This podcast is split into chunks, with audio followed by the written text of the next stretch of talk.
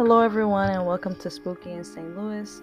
Today, for our final episode, I wanted to go ahead and do a bit of a change. Instead of um, sharing more about a haunted location, I wanted to actually share more about um, some tours, some haunted houses, and just some things that you'd be able to go ahead and do in your own free time if you happen to be in the St. Louis area. Um, well, really, any time of the year, but especially uh, in our fall Halloween season.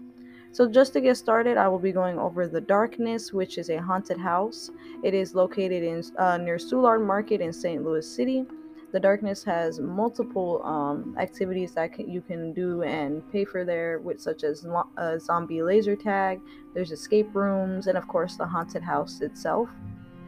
It does typically uh, typically take about an hour, and tickets are in the twenty to thirty dollar range, and um, it's it is considered one of the scariest haunted houses in the United States. And with that, um, the darkness can actually, uh, ticket wise, can be combined with their uh, brother haunted house, Creepy World, which um, is located in Fenton, Missouri, about 20 minutes from uh, coming from St. Louis City and it is one of the biggest haunted houses. It's actually um, an outdoor haunted house, and it does also take about an hour to complete. It also has multiple activities you can do there, such as haunted hay rides, and the tickets are also in the twenty to thirty dollar range, unless, like I said, you get some kind of um, you know combination ticket.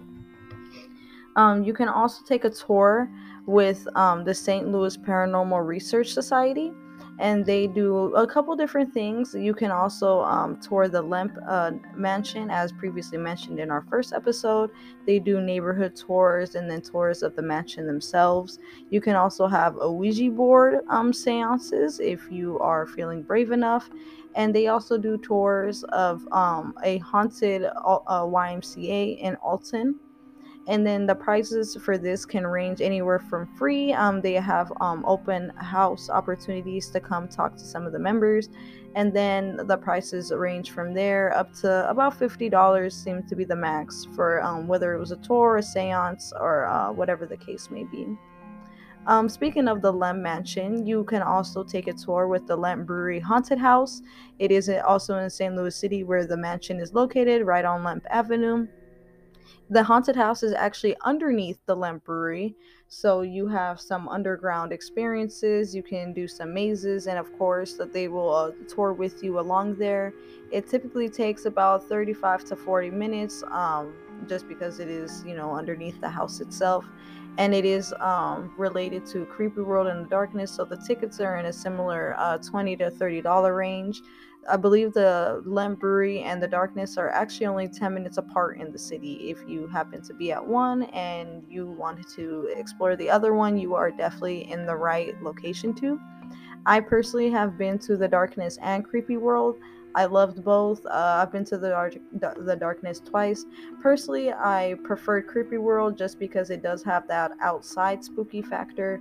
But of course, um, it is quite a bit more walking, so maybe I do prefer the darkness in that aspect. But to move on, I'm going to go ahead and introduce my special guest, Devin Darden, and he will be sharing his experiences as a St. Louis native if he's gone on any tours, visited any haunted houses.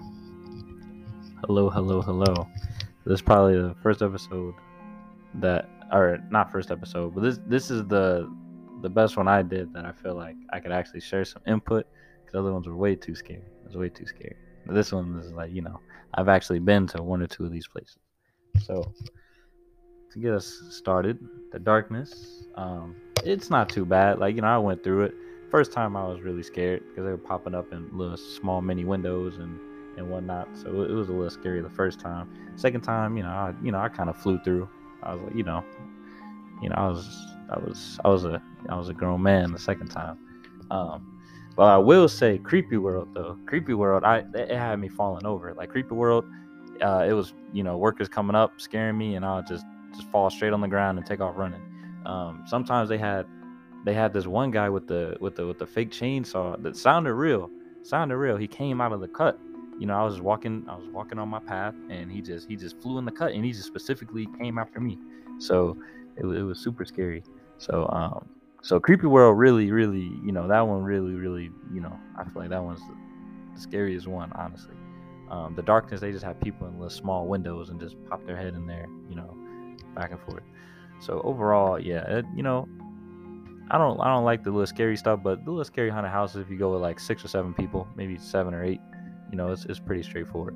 So I'm gonna swing it back to Leilani. Uh, she did a very good job explaining these haunted houses again, and gonna top it all off.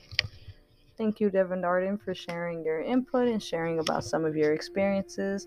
Uh, before I let you all go today, of course, I wanted to make an honorable mention to Fright Fest for Six Flags. Um, even though it is Six Flags, it, it is pretty scary. You have a couple haunted houses, you have some scary rides, and of course, um, you get to visit Six Flags in the darkness of the night. So that's always very fun to experience. Um, so overall today we've gone over a couple haunted houses, some tours. I hope you all take the time to go ahead and check some of these out and get, you know, get your scare on, whatever. Um, but thank you for listening and again, stay spooky.